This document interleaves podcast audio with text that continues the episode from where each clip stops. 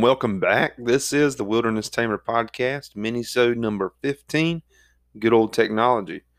Now, a quick shout out to the show's sponsors is Dry Pocket Apparel. They are the future of swimwear that come with an integrated dry bag as a pocket with a self-sealing magnetic strip that is certified to 100 feet down, and it will keep your phone dry as a bone. So go check them out on Facebook, Instagram, TikTok, and as well as drypocketapparel.com. And to save you a little bit of money, use promo code all caps wilderness to get you 25% off your order. My other sponsors are Nomad Outdoors and City Bonfires. now, getting into the minisode. I figured my technical blunders were behind me. If you want to hear about my latest one, check out the latest minisode number 14, Houston. I had a problem. And my newest episode, which is number 16, Making Memories, me, my dad, and my brother. We go up a little section of river here in South Georgia and we tear them up in the kayak. It was a great fun day. And if you want to hear that story, you can, or the debrief on the day.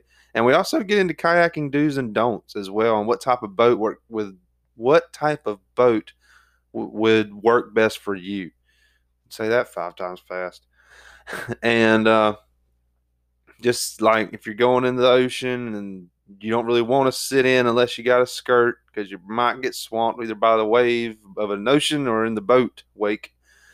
So it's one thing to definitely think about. And we, like I said, we've been doing it for at least 10 years now. I've had my kayak for 10 years. Now it was on and off, and especially with two kids now, it's very rarely. And I'd say honestly, about when I started this podcast is when I got back into it or back to using my boat and was actually had the time. So it opens up so many doors of opportunity for fishing. I mean, you can go from small creeks to the big, big, blue. So check it out as well.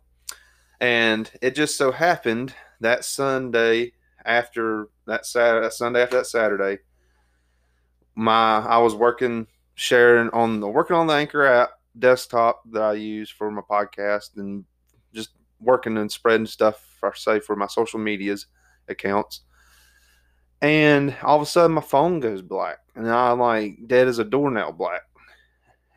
So I try to turn it back on, nothing. I end up going to YouTube, and by that diagnosis, it was firmware, just to be concurred with the guy at the store who said, "Yeah, your phone's sent to the gods." I said, "He said everything in it as well. As long as you backed it up, you should be good." Well, my naivete self didn't. I thought I had it backed up to the Samsung cloud, and for some reason, it wasn't there. So I lost a good four years of wife giving birth, raising kids, hunting photos, dogs, and I've had a dog I've had that died from lung cancer here recently. Just a lot of good memories and stuff in which they're in your head and you can live with them anyway and you'll remember them in that spot. But it's good to look back. And plus, just the and I know I'm I'm not trashing Samsung one bit. I'm so glad I switched from the iPhone because that phone integrates itself into your life so easily. I mean, it is simple, and once you get everything kind of loaded into your phone, it is it's honestly better. If you're an iPhone user, just try it. Make the leap. You won't turn back. but that's a serious tribe thing going on there with cell phones and all that. But other than that, I got it worked out. Got a new phone in, got all the apps and all that stuff running. I'm still trying to get all the contacts in, that which sucks. I'm like, who's this new new phone and all that.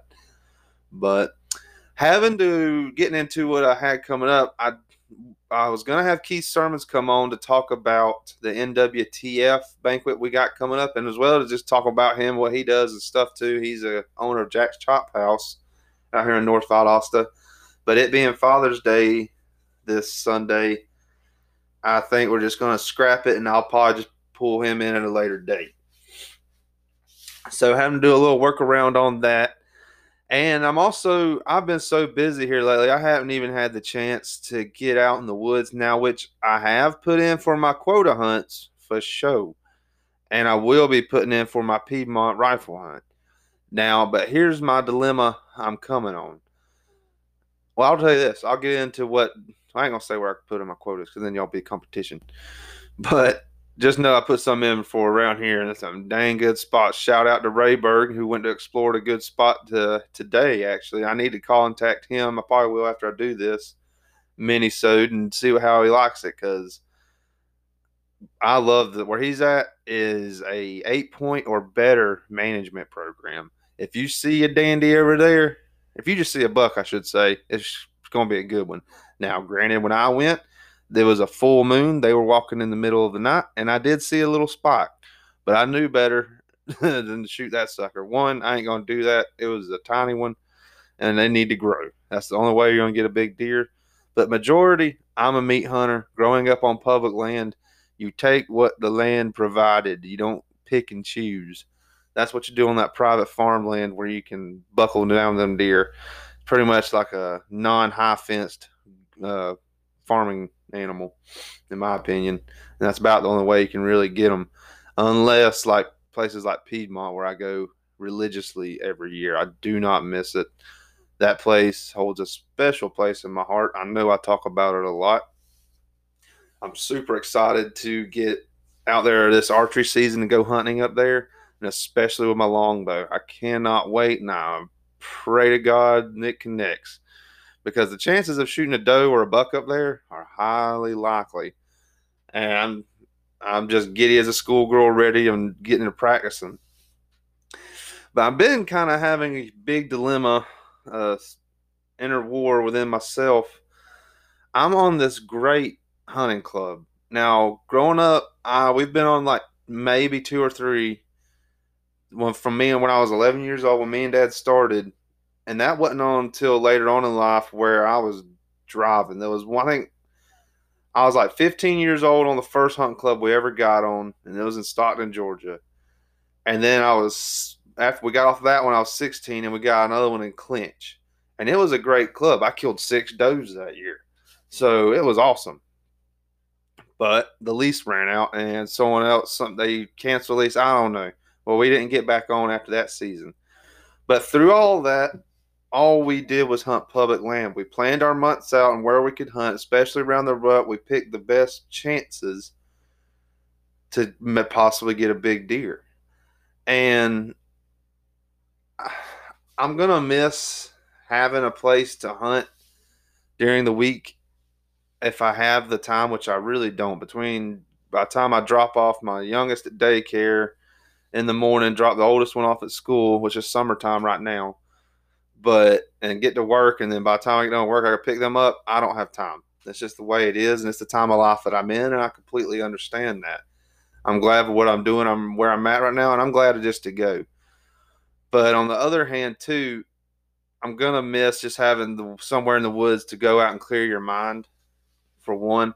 Because this club was 15 it's 1500 acres and I mean, it's like a private WMA. Now, granted, I might get on next year. I don't know. But for me in this time, this year, 2021, it's just not happening, I don't think. And I'm kind of fine with that. I mean, it sucks. I'm excited to hunt my longbow. And I know I could really get it because it had hogs, bears, everything. I mean, it's like the it was a mini Okefenokee swamp or Stephen Foster for them guys that hunted, you know, which I'm going to be going out there, but I'm going to dang sure have me some hunting buddies going with me. So I'm thinking of just, just stepping off the club this year, keeping the money in my pocket because it is a thousand dollars for hunting lease, and that's that's a lot to fork up. I mean, people don't realize hunters what we pay. I mean, we always joke, say, "Yeah, I get the free meat," but is it really free? I mean, really think about it. I believe most hunters go in the hole during deer season especially with processing fees like that. That's why I'm working at Lance Whitmore's meat processor this year. So that way I get a damn good discount on my processing fees. And plus, I really like working in that type of stuff. It's fun. I've learned a lot, met some cool people, and opportunities for the podcast. I'm, there was a bunch of out western hunter guys I want to talk to. Hopefully, I'll see them again this season. But with me, I just feel for this year and changing it up and getting back to my roots, like I've said before, I think I'd be better off taking a few hunts planning my few hunts, hunting hard, and actually connecting because like Piedmont, I'm planning on hitting at least two, maybe three times this archery season. And then the once the rifle hunt kicks off, and I'm kind of that being my major four major hunts. And of course, my good old spot, Silver Lake over there. It's over at the top of Lake Seminole, nestled in between the Flint River and the Chattahoochee. It's about 10,000 acre WMA. Now, the deer look like a little farm goat. I ain't going to lie. I mean, there are big ones. We had a buddy kill a nice eight point over there on a whim. He was just off work one day, whenever and hunted, and shot one middle of the day. They're there. But majority of the time, it's just going to be a good little end of the season hunt to go camp out with your buddies and have a good time. That's what we've done for about the last two or three years now, and I plan on doing that again.